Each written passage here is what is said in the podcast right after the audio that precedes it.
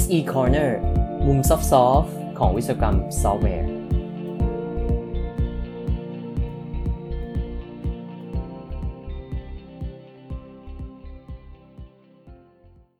หลักคิดสำคัญ 2 ข้อนะครับ ในด้านวิศวกรรมซอฟต์แวร์มีอะไรบ้าง วันนี้จะพาไปดูกันครับ สวัสดีครับ SE Corner episode 135 นะครับ กับผมชยงรักคิดเวสกุลครับ episode นี้หยิบบทความจาก Communication of ACM โดยคุณ Bertrand Meyer นะครับ แกเป็น professor แล้วก็เป็นคนเปิดบริษัทด้วยนะครับ ก็เป็นบุคคลที่มีชื่อเสียงด้าน software engineering คนหนึ่ง แกเขียนบทความบ่อยๆ อยู่ในบล็อกของ Communication of ACM นะครับ ACM ก็เป็น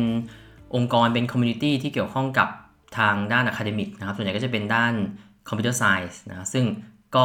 วิศวกรรมคอมพิวเตอร์มันก็เป็นส่วนหนึ่งของของตัว ACM ที่เขามี scope เรื่องนี้ด้วยนะครับ อาจารย์ Bertrand เนี่ย วันนี้เขียนบล็อกเรื่อง sensible software engineering 1 and 2 ซึ่งแกบอกว่าปกติแล้วถ้าเรามีหลักการด้านวิศวกรรมเนี่ยมันก็มักจะมี rules หรือว่ามีกฎพื้นฐานอยู่บางอันที่เราจะต้องยึดถือเลยไม่ว่าเราจะทำงานอะไรก็ตาม ตัวอย่างเช่น ถ้าสมมุติเราเป็นวิศวกรด้านสร้างบ้านนะครับ หรือว่าวิศวกรโยธาเนี่ยเขาก็จะบอกว่ามันก็จะมีกฎง่าย ๆ เช่น ถ้าเรามีสูตรอันนึง แล้วเราคำนวณแล้วเราปรากฏว่า สิ่งที่เราจะสร้างหรือว่าตึกที่เราจะสร้างเนี่ย มันกำลังขยับลอยขึ้นจากพื้นดิน แทนที่จะจมลงไปในพื้นดิน แสดงว่าอันเนี้ยสูตรผิดละเนี่ยมันก็จะเป็นหลักคิดเบื้องต้นว่า ยังไงตัวตึกเนี่ยมันต้องมีแรงกดลงไปที่พื้นอย่างเงี้ยนะครับ แล้วแกก็บอกว่าถ้าเป็น software engineering ล่ะ เรามีหลักการแบบนี้ไหม หลักการที่แกเรียกว่า sensible ก็คือหลักการที่มันเป็นแนวคิดพื้นฐานที่ทุกคนน่าจะเข้าใจตรงกัน ซึ่งตัวแกเองก็ไม่เห็นว่ามีการสอนที่ไหนนะครับ ไม่ว่าจะเป็นคอร์สหรือว่าไม่ว่าจะเป็น มาตรฐานกระทั่งระดับ CMMI มันก็ไม่มีการพูดเรื่องนี้ครับ อาจารย์เขาก็เลยบอกว่าเขามีอยู่ 2 ข้อนะถ้าให้นึกว่ามีอะไรบ้างที่เป็นเรื่องที่เบสิก2ข้อเนี่ยก็คือ 1. เขาบอกว่าอย่าพิ่ง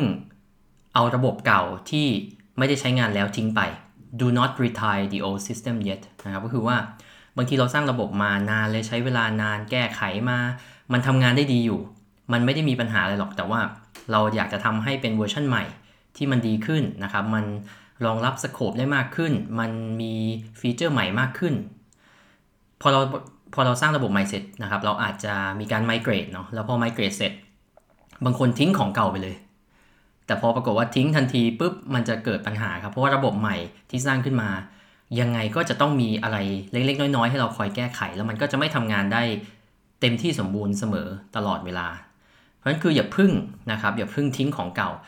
รันมันเอาไว้ก่อนให้มันคู่กันไปพาราเรลกันไปสักพักหนึ่งแล้วก็เตรียมวิธีการที่อาจจะต้องมีการ roll back หรือว่า switch back กลับไปใช้เวอร์ชันเดิม ระบบใหม่ที่เราสร้างขึ้น เราต้องรอจนถึงวันหนึ่งที่มันแน่ใจว่า stable จริงๆนะครับแล้วเราค่อยถึงจะ retire หรือว่าทิ้งตัวเก่าไปได้จริง ๆ อันนี้เป็นกฎอันแรกนะครับ do not retire the old system yet เนาะอย่าเพิ่งทิ้งของเก่าไปในทันที กฎข้อที่ 2 ก็คือ eat your own dog food หรือว่าเอาของที่เราสร้างเนี่ยมาลองใช้เองก่อน อันนี้ก็จะเป็นศัพท์ที่น่าจะเคยได้ยินกันอยู่นะครับ เช่น เราใช้ระบบเราสร้างระบบในการบริหารจัดการด้านบุคคล HR เราก็ลองเอาสิ่งนั้นมาใช้ในบริษัทก่อน แกบอกว่าเนี่ยเป็นข้อที่ 2 เลยก็คือว่า ถ้าเราทำอะไรเราควรจะลองใช้มันเองก่อน ตอนที่